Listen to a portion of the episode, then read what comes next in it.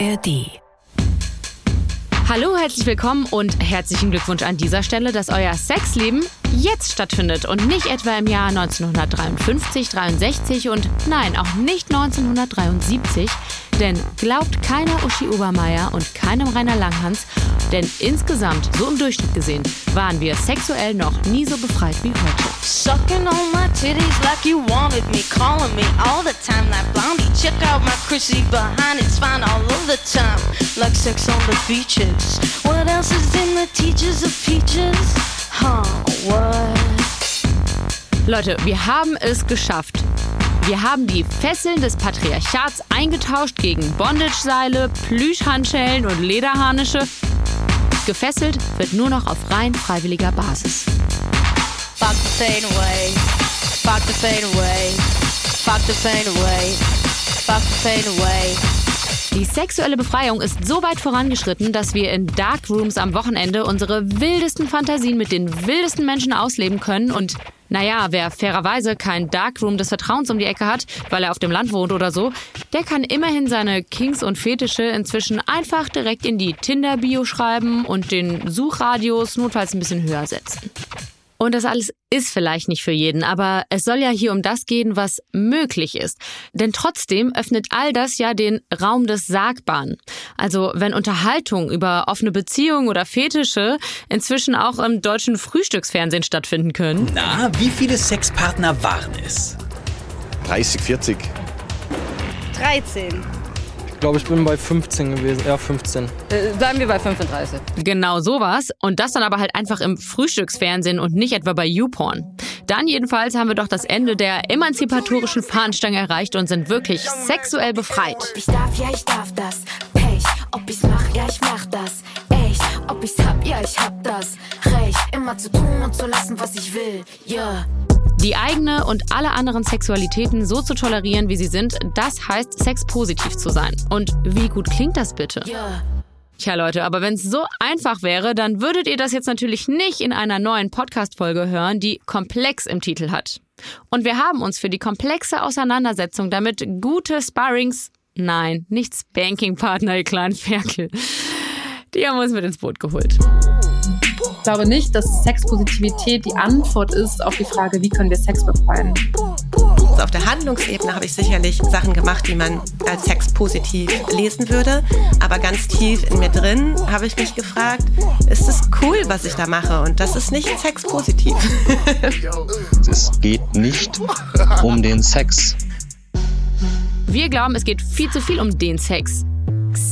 Wir glauben, dass die vermeintliche Befreiung unserer Sexualität wie ein Boomerang zurückfliegt und vor allem denen gegen den Kopf knallen kann, die sie so exzessiv feiern. Sex. Dass Sexpositivität vielleicht sogar zu sowas wie einem modernen, glitzernden Schafspelz für, naja, die gute alte Swingerparty geworden ist? Oh my god, you're so hot. Pull my hair, let me get on top. Oh my god, soaking wet. Back and forth till we break the bed. Vielleicht ist das Problem wirklich, dass Sex gerade für die sexuell aufgeklärte Person zu sowas wie einer feministischen Dienstpflicht anstatt einer Option geworden ist. Und wir statt immer nur Ja, ja, ja, ja, ja. Ah, ah. zur Sexpositivität zu schreien, einfach mal wieder, naja, ein bisschen mehr chillen sollten. Und damit meine ich nicht, dass wir uns jetzt alle einen Keuschheitsgürtel umschnallen sollen. Damit meine ich, Sex einfach etwas neutraler zu behandeln.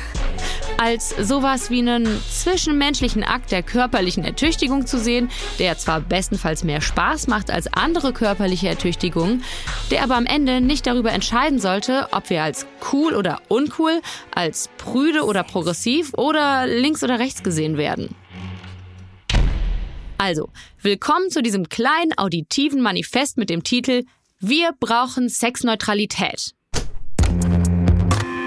Ich bin Anne-Kathrin Neutin und das ist Studio Komplex. Diese und weitere 66 Folgen findet ihr in der ARD Audiothek und überall sonst, wo es Podcasts gibt. Zum Beispiel auch 1 Live Intimbereich, den Podcast von Katrin. Ich bin Journalistin, ich bin Autorin und ich mache seit fünf Jahren beim WDR bei 1 Live eine Sendung über Sexualität und Beziehung, aber im weitesten Sinne, also Beziehung zu uns selbst, Dritten und Gesellschaft. Und Katrin erklärt uns erstmal, was Sexpositivität eigentlich bedeuten soll. Das meint im ersten Moment eigentlich erstmal nur, dass man seine eigene Sexualität akzeptiert, damit im Reinen ist, ganz unabhängig davon, wie die ausschaut. Und dass man auch in der Lage ist, anderen Menschen ihre Form von Sexualität, die gelebte oder fantasierte, zuzugestehen, ohne da eine wertende Haltung drüber zu entwickeln. Ja, okay, wir geben zu. Die klassische Definition von Sexpositivität, die ist kaum angreifbar. Die kann man eigentlich gar nicht so schnell scheiße finden. Also solange das alles konsensuell und zwischen mündigen Personen stattfindet natürlich. Aber Sexpositivität ist halt etwas, das Einzug in die Popkultur gehalten hat und womit sich die Interpretation darüber dann sehr schnell verselbstständigen. Zum Beispiel, indem wir es komplett kinky frame. Ja, ich sehe das schon als Problem in dem Sinne, weil es dann wieder so einen neuen Druck entwickeln kann und dadurch der Begriff in eine Ecke kommt, die vielleicht ursprünglich gar nicht gemeint war. Also du musst irgendwie auf Sexpartys gehen, du musst vielleicht Poly oder Bi oder ich weiß nicht, um dieses Label oder diesen Begriff Sexpositivität für dich besetzen zu dürfen. Und ich glaube, das kann auch einfach wieder neuen Druck machen. Also wie ist es, wenn ich das nicht fühle? Darf ich das dann nicht sein? Wie ist es, wenn ich einfach eine monogame Beziehung haben möchte? Bin ich dann nicht sexpositiv oder bin ich nicht sexpositiv genug? So. Und das finde ich tatsächlich schade. Wenn wir so durch YouTube oder von mir aus auch die ARD-Mediathek zappen zum Thema Sexualität, dann klingt das tatsächlich auch eher so. Ach Gott. Also echt ein Gynäkologenstuhl, ja? Gibt's in jedem Swingerclub. Ein sogenanntes Glory Hole, hm? Genau.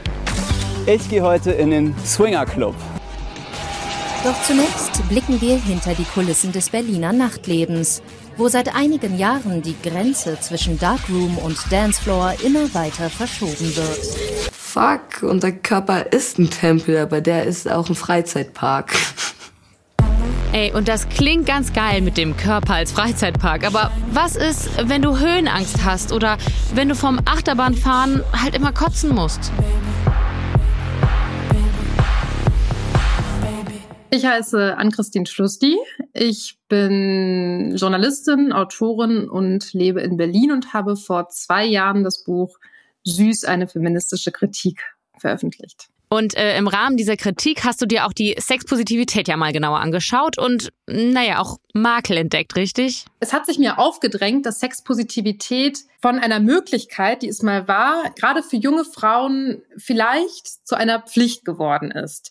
Insofern, als dass man, glaube ich, das, was man so in der Popkultur als Sexpositivität so kennenlernt oder das, was vor allem sehr präsent ist, eine Idee von Sexualität ist, die bedeutet, möglichst offensiv, möglichst viel, möglichst lustbetont.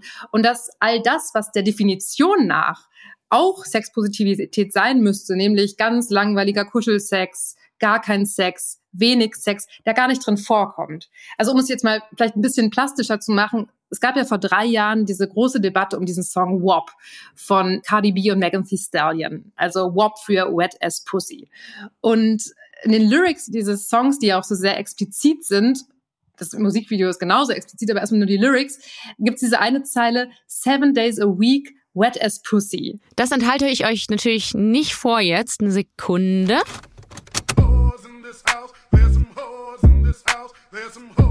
I said certified free, seven days a week. Wet ass pussy, make that pull out game weak. Yeah, yeah, yeah, yeah. Yeah, you fucking with some wet ass pussy. Bring a bucket and a mop for this wet ass pussy. Give me everything you got. for this wet ass pussy, huh? Huren im Haus. Es sind Huren im Haus. Und damit herzlich willkommen bei Klassikkultur zum Quadrat. Heute haben wir ein besonderes Stück für Sie ausgewählt, WAP von Cardi B und Megan Thee Stallion aus dem Jahr 2020. Darin heißt es unter anderem, ich darf an dieser Stelle frei für Sie, verehrte Zuhörerinnen, zitieren, ich, zertifizierter Freak, Sieben Tage die Woche eine verdammt feuchte Pussy. Ja, du fickst mit einer verdammt feuchten Pussy. Bring einen Eimer und einen Wischmopp für diese verdammt feuchte Pussy. Ich darf für Sie interpretieren, es ist glasklar, worauf das lyrische Ich hier hinaus will. Es hat sich emanzipiert vom männlich-hegemonialen Anspruch auf den Koitus. Dieser Akt der Emanzipation, dieser neue Machtanspruch des Weiblichen artikuliert sich insbesondere in der metaphorischen Akkumulation von Scheidensekret, derer das Gegenüber, hier das Männliche, kaum noch Herr werden kann. In der Metapher des Mannes als Reinigungskraft offenbart sich, das Männliche ist nun, entgegen der tradierten Norm, nur noch von sekundärer Bedeutung in die Passivität verwiesen. Dieselbe Passivität nämlich, in die sich das Weibliche bislang nur allzu oft gedrängt sah. Das Machtgefüge hat sich schlussendlich umgekehrt. Eigentlich also ein sexpositiver, emanzipatorischer Song.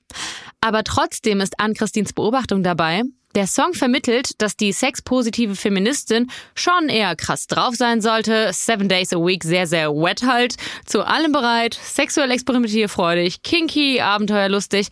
Und all das scheint sich zu einem Imperativ entwickelt zu haben, den man nicht nur, aber vor allem Frauen auferlegt und den wir uns gegenseitig auferlegen. Ich bin in meiner Recherche auch auf dieses Phänomen des Vanilla-Shaming gestoßen, was gerade auf TikTok und anderen Social Media ein recht neues Phänomen ist, nämlich dass ziemlich junge Menschen sich eben auf Social Media dafür angreifen, dass sie eben nicht diesen kinky, krassen Sex haben wollen. Und das Vanilla, also eben so das, was man mit softer Kuschelsex übersetzen könnte, so als etwas prüde und frigide gilt. Vanilla sex be like. Ladies, you need to keep things spicy, not only for him, but for fucking you, because you deserve it, okay? And the more spicy you are, the more spicy he's gonna be. Stop being so fucking nice and show them how crazy you are. So I recently posted a reel about whether or not it's okay to like vanilla sex. It's not kinky, it's not adventurous, it's not thrilling necessarily. Basic positions, not a lot of foreplay, not a lot of um, passion, excitement.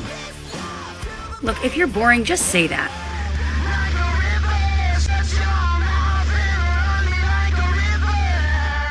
Und es gibt eben auch im Zuge dieses Vanilla-Shamings-Trend, dass, dass gerade junge Frauen oder Mädchen ihre Hämatome, die sie irgendwie von so King-Sex haben, so präsentieren und darauf stolz sind. Und das, denke ich, ist gerade für junge Frauen im Heranwachsen, ja, ich will jetzt nicht so konservativ klingen, aber schon, ja, ich denke, das kann irgendwie unter Druck setzen und das kann vielleicht auch dazu verleiten, Dinge zu tun, die eben nicht konsensuell sind. Und ich finde das so herrlich performativ, wie Ann-Christine beim Äußern ihrer Kritik direkt dazu sagen muss. Ich will jetzt nicht so konservativ klingen. Weil genau diese Rechtfertigung ist ja eigentlich ein weiterer Teil ihrer Kritik.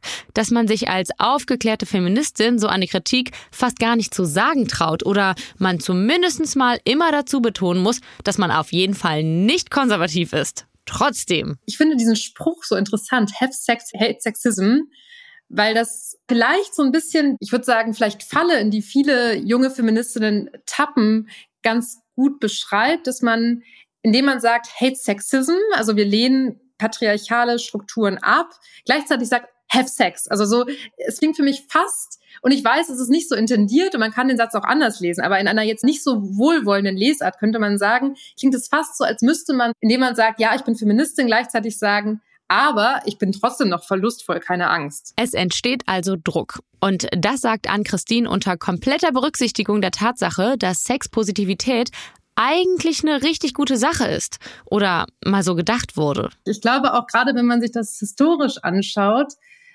wie Sexpositivität als Idee überhaupt entstanden ist, dann muss man einfach auch ja, egal wie man das heute bewertet, erstmal sagen, das ist ein sehr wichtiger Schritt gewesen, so in der Geschichte feministischer Sexualpolitik, könnte man ja sagen. Also es war ja so, dass es in den 80ern ziemlich heftige Debatten gab, zwei Lager, gerade in den USA, gab es auf der einen Seite so die Anti-Porno-Feministinnen, also so sexualpolitisch ziemlich radikale Feministinnen, die gesagt haben, Pornografie ist verfilmte Vergewaltigung und so weiter.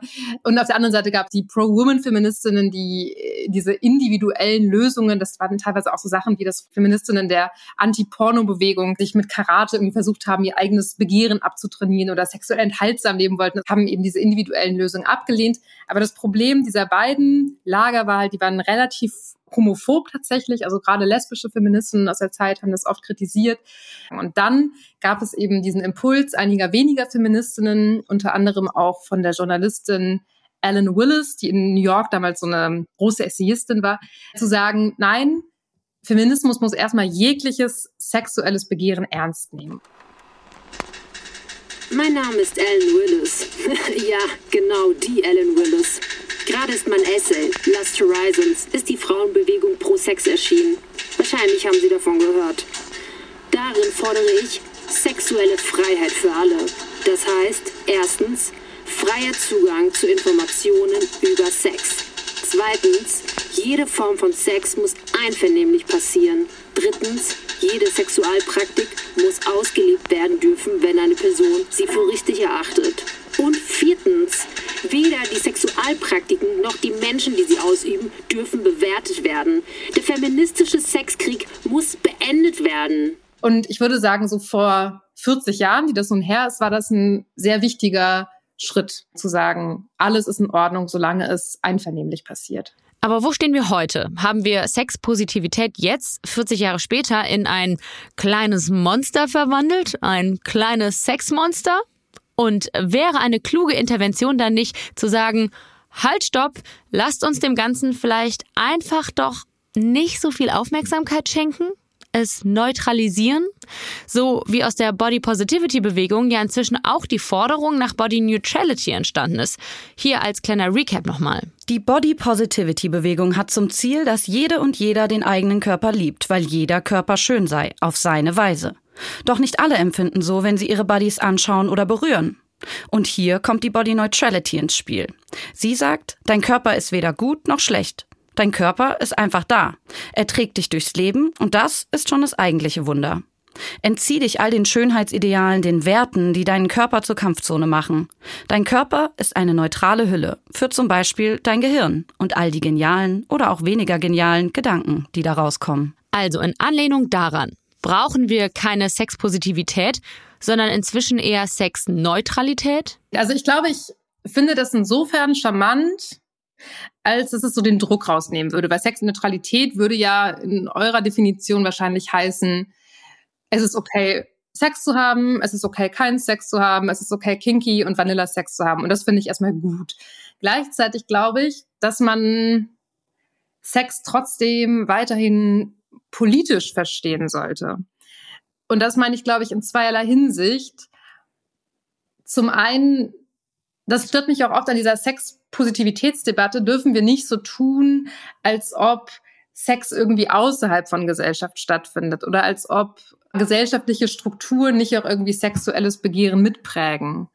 Also nur als Beispiel, so warum werden auf irgendwelchen Dating-Plattformen ostasiatische Frauen fetischisiert? Warum werden schwarze Männer hypersexualisiert? Warum gelten Frauen, wenn sie das Alter von 50 überschritten haben, quasi als asexuell? Und warum sind Männer mit 70 oft noch so Sugar Daddies? Hm, ja, scheiße. Also so ganz überzeugt haben wir selbst an Christine also noch nicht. Und Halleluja, sie wird nicht die Einzige sein.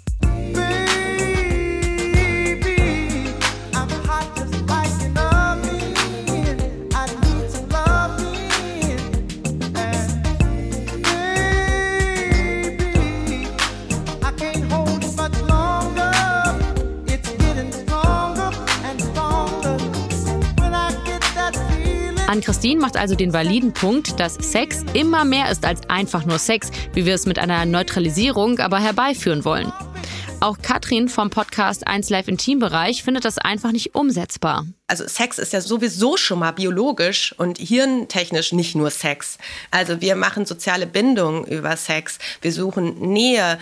Wir äh, sind gerade in der Phase, wo wir frisch verliebt sind und uns noch bedroht und unsicher fühlen. Da gibt es ja Gründe, warum wir da so viel Sex haben, weil wir auch Bindung darüber aufbauen miteinander. Und irgendwann ist die Bindung da und surprise, ah, der Sex wird auf einmal weniger. Also Sex ist nie nur Sex. Deswegen weiß ich nicht, ob das gelingt und ob das überhaupt ein menschlicher Zustand ist.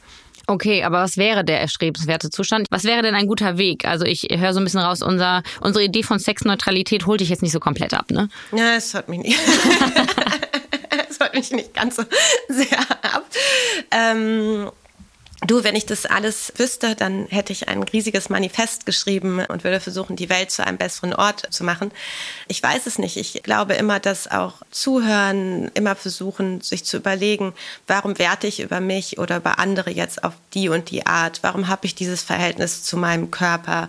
Dass das immer ein guter Weg ist. Also erstmal immer auf sich selbst zu schauen und auch zu merken, wo man vielleicht auch sich selber oder andere Menschen abwertet. Und das tun wir ja einfach ständig. Mm, also es ist auch okay, man darf diesen Gedanken auch an sich wahrnehmen und dann kann man schauen, was man damit anfängt. Und ich weiß nicht, ich kann sagen, dass mich, und das hat leider dieses Privileg nicht jeder, dass diese fünf Jahre Podcast mich total weitergebracht haben, weil ich so vielen Menschen zuhören durfte, die mir von ihrer Sexualität erzählt haben und ich nicht einfach gesagt habe, nee, das ist ja irgendwie fies oder keine Ahnung, äh, du Langeweiler oder du Perversling. ähm, und äh, dieses einfach dieses ins empathische Zuhören zu kommen und Austausch, ja. Gab es schon mal eine Folge über Vanilla-Sex? Mm, nein, natürlich nicht. Siehst du? Dann darf ich jemand eine Themenidee pitchen. ja, gut. Damit wir eben nicht nur die Geschichten vom grellen und aufregenden Kinky-Sex erzählen. Auf jeden Fall. Wir Medien sind bei diesem Druckerzeugen nämlich durchaus mitschuldig. Wenn du mich jetzt nach den Gründen, warum das so ist, fragst, dann sind die, glaube ich, und da können wir uns als Journalistin auch mal schön an die Nase fassen, recht offensichtlich, weil ganz im Ernst, worüber berichten wir natürlich auch oft? Wer will die Geschichte erzählen, die ist sehr schnell erzählt, wenn ich dir jetzt sagen würde, ja, ähm, ich schlafe gerne einmal die Woche mit meinem Partner. Ich bin sehr, sehr glücklich mit meiner Sexualität. Das ist keine Sendung. es ist vielleicht eine Frage, wie man es erzählt. ich weiß, ich weiß, wir tun es ja jetzt eigentlich im Grunde genommen auch gerade.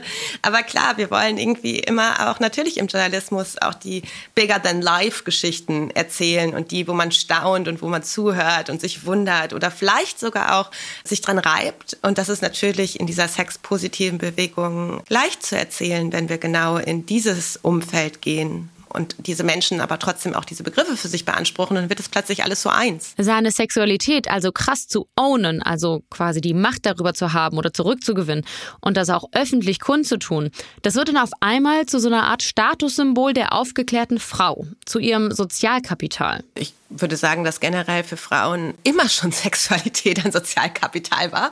Die Frage war nur, wie sieht es aus? Also lange war ja sowas wie Monogamie, Tugendhaftigkeit, äh, was sicherlich äh, damals äh, genau das Gegenteil von Sexpositivität gewesen wäre. Ein weibliches Kapital, was ja nicht verwunderlich ist, wenn dir eigentlich sämtliche anderen Zugänge zur Macht verwehrt werden. Aber klar, ja, ich glaube, und da müssen wir dann jetzt auch wieder aufpassen, also wo bewegen wir uns und wie babbelig sind wir unterwegs, dass es in bestimmten Kreisen so ist, dass wenn du eine wilde, ausufernde, kinky Sexualität hast, dass du da irgendwie besondere soziale Credits bekommst. Aber es gibt sehr, sehr viele Menschen, die in ganz anderen Verhältnissen und Blasen leben und die ganz andere Werte haben und die das eher doch sehr schräg finden würden. Sich von Sexpositivität unter Druck gesetzt zu fühlen, das passiert logischerweise ja tatsächlich nur denen, die mit dem Begriff überhaupt was anfangen können. Das stimmt. Aber Moment, entsteht daraus dann nicht noch ein ganz anderes Problem? Weil irgendwie denke ich mir halt, ne, wir sind so im Jahr 2023 und irgendwie gibt's immer noch so Debatten wie im Fall um Till Lindemann, wo äh, der wird ja beschuldigt, äh, Frauen teilweise unter Drogeneinfluss sexuell genötigt zu haben, so fasse ich das jetzt mal zusammen. Und dort wird Frauen im öffentlichen Diskurs oft erstmal nicht geglaubt oder es wird gesagt, sie seien selbst schuld. Ist das vielleicht ein Indikator dafür, dass die Sexpositivitätsbewegung vielleicht auch irgendwie versagt hat oder zumindest nicht aus ihrer subkulturellen Sexparty-Nische rausgekommen ist? Die Frage, ob die Sexpositivität, Sex-Positive-Bewegung versagt hat, das würde ich nicht sagen, weil das ist ja nur eine Bewegung innerhalb von einem großen gesellschaftlichen Konstrukt, was sicherlich diese Bewegung ja überhaupt nicht leisten kann. Und da beißt sich die Katze ja irgendwie in den Schwanz. Hat sie da gerade Schwanz gesagt? Jo, danke für die Wertschätzung meiner wertvollen Metaphern und guter Hinweis. Denn irgendwie klingt das jetzt mal wieder so, als ging es hier nur um Frauen. Aber wie immer beim feministischen Kampf gegen das Patriarchat gilt, das betont auch die Autorin an Christine, Natürlich leiden auch Männer darunter. Wir haben alle dieses Bild des Mannes im Kopf, der ein krasser Hengst sein muss, der abliefern muss. Und ich glaube, das äh, ja ist für also dieses Bild einer stereotypen heterosexuellen Sexualität schränkt Männer genauso in ihrer Sexualität ein wie Frauen. Und um damit wieder auf meine Katze beißt sich in den Schwanz-Metapher zu kommen, wenn Sexualität also doch politisch ist und darauf wollen wir uns gerne einlassen. Und wenn Sexpositivität aber nur so ein Bubble-Phänomen ist und wenn es aber, sobald es im popkulturellen Mainstream verhandelt wird, dann meistens in so einem lasziven Dauergeim und somit für viele Menschen vielleicht eher abschreckendem Latex-Kinky-Framing passiert, wie hoch kann dann überhaupt ihre gesellschaftliche Strahlkraft sein? Können wir sie dann nicht doch guten Gewissens einfach neutralisieren oder ja, vielleicht auch gleich abschaffen? An Christine jedenfalls sieht's so. Wir müssen uns quasi eher aufs Vorspiel als auf den Sex konzentrieren, aka die gesellschaftlichen Rahmenbedingungen. Darauf müssen wir uns konzentrieren. Die sind nämlich auch im Jahr 2023 noch rassistisch, misogyn und sexistisch. Ich glaube, ein sexpositiver Feminismus, der wirklich guten Sex für alle will, muss diese Missstände in den Blick nehmen und muss auch das als sozusagen sexuelle Grundlage begreifen. Weil natürlich, wenn ich mich in größerer Abhängigkeit und in größerer Gefahr weiß als Frau, dann wird das auch irgendwie Einfluss nehmen darauf, wie ich Sex habe und was Sex für mich bedeutet. Und ich glaube, wenn irgendwann all diese Missstände abgeschafft sind, hoffentlich, und Frauen gleichberechtigt leben, und das gilt nicht nur für Frauen, das gilt für alle anderen Gruppen, ich greife jetzt nur so Frauen exemplarisch raus, dann kann ich mir schon vorstellen, und dann wäre es auch meine Utopie, dass Sex irgendwann so selbstverständlich und so bedeutungslos ist und aber auch so ein notwendiges Bedürfnis wie das Trinken von einem Glas Wasser. Und wie gut ist diese Metapher bitte, oder? Also ein Glas Wasser. Aber was soll ich sagen? Da sind wir nicht, ich weiß. Und darauf werde ich auch unmissverständlich aufmerksam gemacht von einem Mann namens Jan Weizenhöfer. Der veranstaltet sexpositive Partys in München. Cream heißen die und Leute, was ein Name.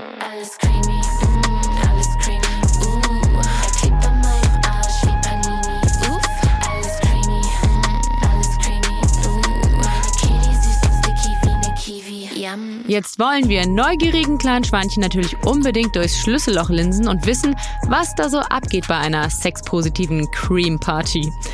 Und wir begehen die gleich auch mal auditiv. Vorher müssen wir uns aber mal ein paar Gedanken um unser Outfit machen. Das meint Jan. An den FKK-Strand gehst du ja auch nicht im Bademantel. Also Dresscode ist bei uns eigentlich immer alles außer Straßenkleidung. Also wir haben immer dieses Credo, fühl dich sexy, was auch immer das für dich bedeutet. Also für die einen ist es irgendwie ein kinky Outfit, für die anderen ist es die Sue oder ist es irgendeine Art von, von Uniform. Aber du kannst auch als bunter Vogel irgendwie kommen. Es geht einfach nur darum, dass man sich eben nicht ganz normal kleidet, weil wir haben teilweise Leute in der Party, die nackt sind oder sehr wenig anhaben, die würden sich einfach unwohl fühlen, wenn da jetzt jemand mit normaler Jeans und T-Shirt rumläuft. Aber es muss jetzt nicht irgendwie jeder in, in Lack und Leder kommen, wenn das nicht dein Ding ist. Ich glaube, mhm. das ist schon diese erste Hürde für Leute, die hierher kommen, dass sie sich selber überhaupt Gedanken machen, wie fühle ich mich denn sexy? Okay, Outfit sitzt, ihr fühlt euch sexy und frei. Ob ihr das bei der Cream ausleben dürft, das entscheidet sich aber trotzdem erst an der Tür. Wenn man dann hier ankommt, haben wir immer unten an der Tür noch jemand von uns, von Kollektiv, der jeden erstmal begrüßt und fragt, ob sie schon mal auf einer Sex-Positive Party waren, ob sie schon mal bei uns auf der Cream waren. Und dann bekommen sie quasi die Regeln. Also, dass es hier ähm, nicht primär um Sex geht. Sexuelle Handlungen sind erlaubt, dafür gibt es Areas. Also du kommst rein, wir haben dann ähm, der Black Cube ist unser großer Raum, da haben wir eine große Bühne und auf dieser Bühne gibt es eben, also du kannst hochlaufen, das ist auch erstmal noch Dancefloor in der Mitte der Bühne. Und links und rechts gehen aber nochmal so Stufen hoch. Da sind dann die Cubes, ähm, die sind eben mit Molton komplett abgehangen. Und da drin sind äh, schwarze Ledercouchen und eben auch Gleitmittel und Lecktücher und Kondome, also alles, was man so zur Verhütung braucht und Tücher etc.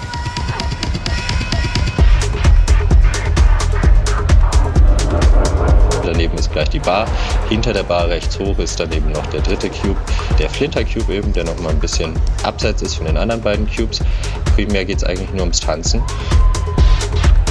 Und wir haben auch überall noch immer ein Awareness-Team, also die sind auch mit Lichterketten gekennzeichnet, die dann auf der Tanzfläche und bei den Cubes sind und die auch jederzeit ansprechbar sind für, wenn sich irgendjemand wohlfühlt oder wenn irgendjemand zu lange geguckt hat oder eben irgendwie gekrapscht hat oder sonst was. Kommt aber sehr, sehr selten vor. Du meintest aber ja schon, das ist eigentlich meistens gar nicht nötig, weil Spanner und so, die werden ja auch eher an der Tür aussortiert. Aber was für Leute treffe ich denn eigentlich auf euren Partys? Viele Leute, die sich selbst in diesem Sex-Positive Movement finden, haben eben schwierige Erfahrungen gemacht mit dem Thema Sex und da auch ähm, mit Belästigungen, mit Missbrauch etc.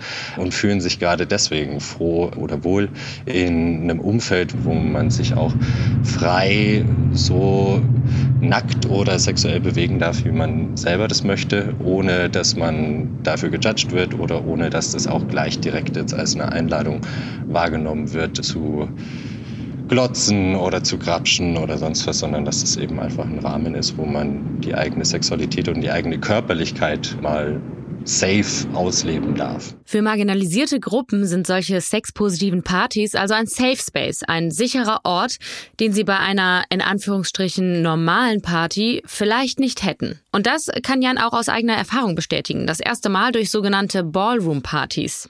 Die sind aber, surprise, nicht in München entstanden, sondern schon vor Jahrzehnten in Harlem, New York City. Es sind die 1960er und 70er Jahre. Während sich auf der Straße Mafiabosse gegenseitig abknallen und Supermodels mit Musiklegenden flirten, entsteht unter der Oberfläche, in Kellern und Underground-Clubs eine ganz eigene Welt. Die Ballroom Culture. Hier treffen sich die, die oben nicht erwünscht sind. LGBTQ-Personen, schwarze Menschen, Latinos und Latinas treten auf Partys, den Bällen, in Performance-Wettbewerben gegeneinander an. Auf den Ballroom Catwalks wird der Tanzstil Voging geboren. Mit Mode und Make-up werden Gendernormen dekonstruiert. Aber es geht um noch viel mehr. Gemeinschaft. Die Mitglieder finden sich in Häusern zusammen. Es gibt Mütter, Väter und Kinder. Zusammenschlüsse, die die biologischen Familien, von denen viele von ihnen verstoßen wurden, ersetzen. Die queere Idee der Chosen Family entsteht. Bis heute ist die Ballroom Culture lebendig. Als Gegenkultur, Safe Space und queerer Freiraum.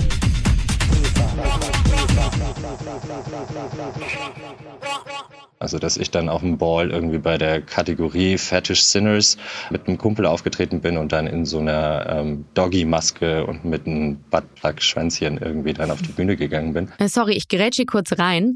Buttplug-Schwänzchen sind quasi so kleine Stöpsel, die man sich in den Po stecken kann und hinten dran ist dann sowas Adrettes wie zum Beispiel ein Fuchsschwänzchen oder sowas dran. Ich empfehle euch einfach die Google-Bildersuche. Und es ist einfach ein befreiendes äh, Gefühl, wenn man quasi sich so denkt, gut, das ist mein Körper, so sehe ich aus. Also gerade bei mir, ich hatte dann schon, gerade weil ja auch die, die schwule Szene ähm, klassischerweise immer so ein bisschen oberflächlich war, würde ich sagen. Nicht mehr unbedingt Nicht ist, mehr ist, aber mhm. ähm, also es, es wandelt sich gerade so ein bisschen. Ich glaube, gerade so die neue Generation bringt da so ein bisschen was Neues rein oder auch gerade durch dieses Body Positive Movement oder Sex Positive Movement kommt da eine gewisse Entspanntheit mit rein, dass man einfach diversere Körper überhaupt zeigt und da auch eine größere Akzeptanz dafür da ist. Das unterscheide seine sexpositiven Partys aber auch von manchen Swinger-Partys, von denen Jan sich auch bewusst abgrenzen will. Ich erlebe es auch als einen Trend, dass auch nachdem wir das jetzt gestartet haben, immer mehr Partys in München oder kleinere Kollektive in München irgendwie auf, auf die Bildfläche treten, die dann auch Sex Positive machen. Es ist mittlerweile zu so einem geflügelten Wort geworden. Man musste aber ganz klar differenzieren. Also es gibt einen, eine weitere Party hier in München, die ist von der Location schon ganz anders aufgebaut, weil da gibt's eben eigentlich nur einen sehr, sehr kleinen Dancefloor und größtenteils Playrooms. Also da ist der ganze Fokus schon sehr, sehr viel mehr eigentlich auf den Sex gelegt als auf die Party. Äh, Und die haben auch so ein Auswahlprinzip. Also da muss man sich vorher, muss man vorher Fotos hinschicken und sie schauen, dass es ähm, so und so viele Männer und so und so viele Frauen, so viele Pärchen, so und so viele Queer-Personen maximal auf der Party gibt. Und sowas mag ich eigentlich nicht, weil das erinnert dann schon wieder an so eine Swinger-Party, die du hier ja auch schon seit Ewigkeiten hast. Aber da geht's ja primär eigentlich nur um den Sex. Und da geht's auch darum, dass jeder irgendwie in so ein vorgefertigtes Muster passt. Und wenn du zu alt bist oder wenn du, wenn es zu viele Männer sind oder sowas, dann wirst du abgelehnt. Aber da sind wir ganz fern davon, weil wir einfach wollen, Hauptsache man, man hält sich eben an die Regeln. Und bei uns steht eben nicht der Sex im Vordergrund, sondern die Party im Vordergrund. Aber sexuelle Handlungen sind eben erlaubt.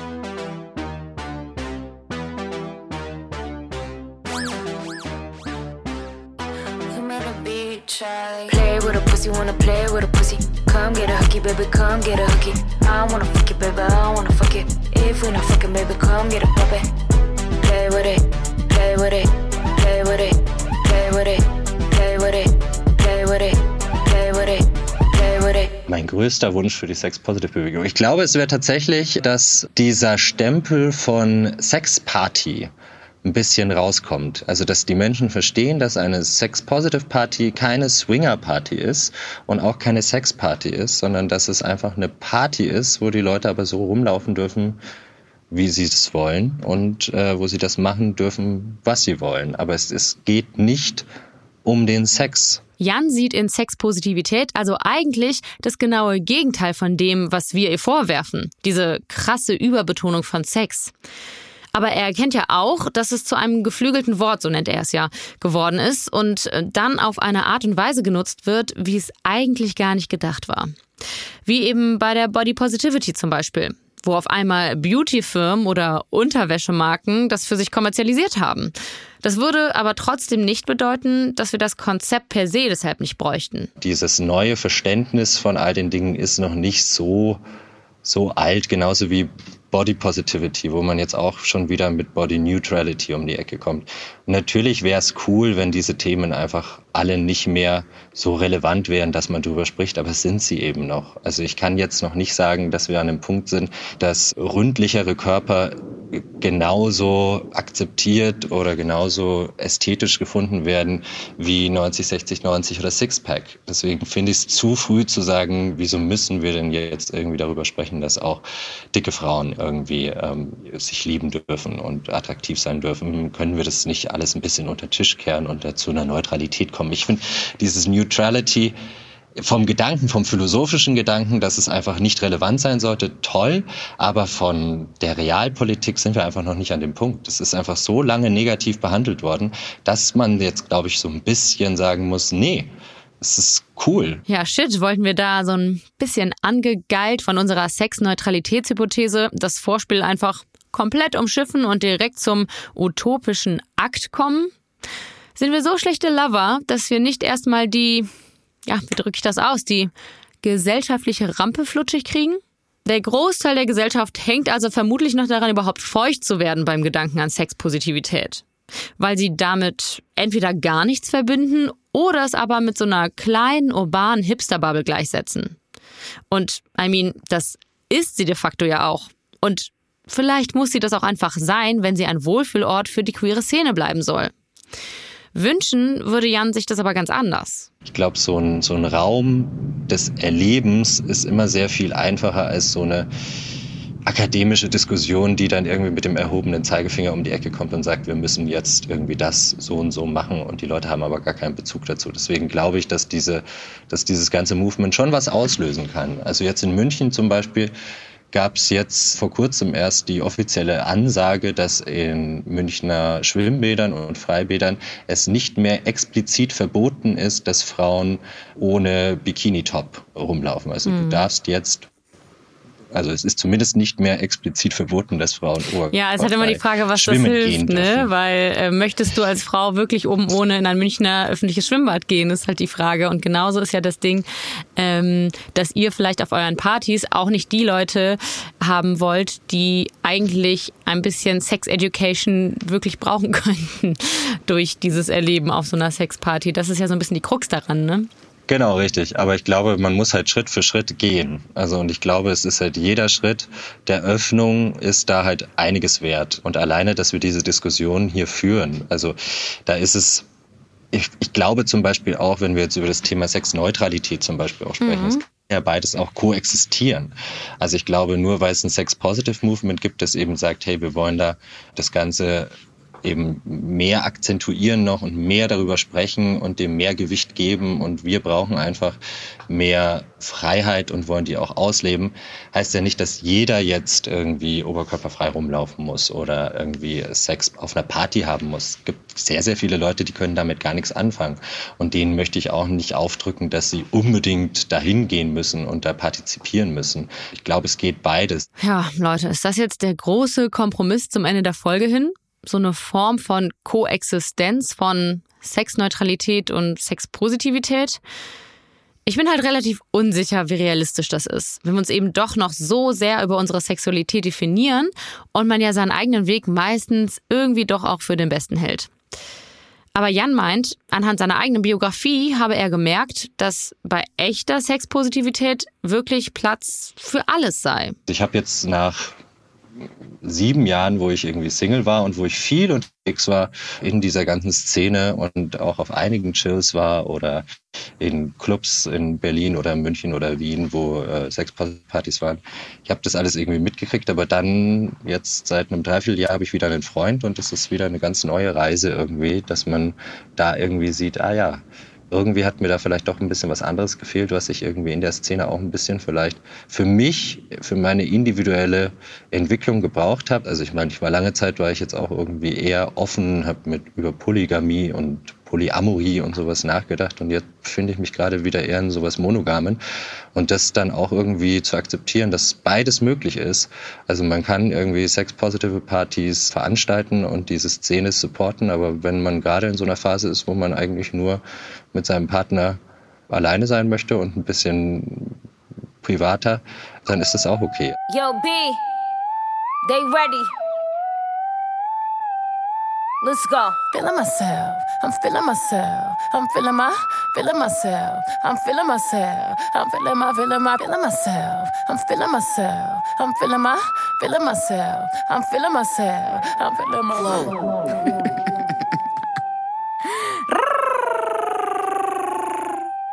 you like it, don't you? Snitches. Young Money. Ich denke, wir müssen hier freimütig einräumen. So eine Art kollektive Sexneutralität, dafür ist es vielleicht wirklich etwas zu früh. Dafür stimmen die gesellschaftlichen Grundvoraussetzungen noch nicht. Vielleicht ist Sexneutralität eher sowas wie eine Vision oder ein Leitbild, an dem wir uns orientieren können, wenn man merkt, dass dieses Sexpositivitätsverständnis irgendwie in die falsche Richtung ausschlägt und Druck ausübt zum Beispiel. Aber es bleibt vermutlich erstmal eine Vision, weil vielleicht ist Sexneutralität tatsächlich eher sowas wie das Ergebnis der sexuellen Befreiung und keine Voraussetzung. Es rappelt im Karton.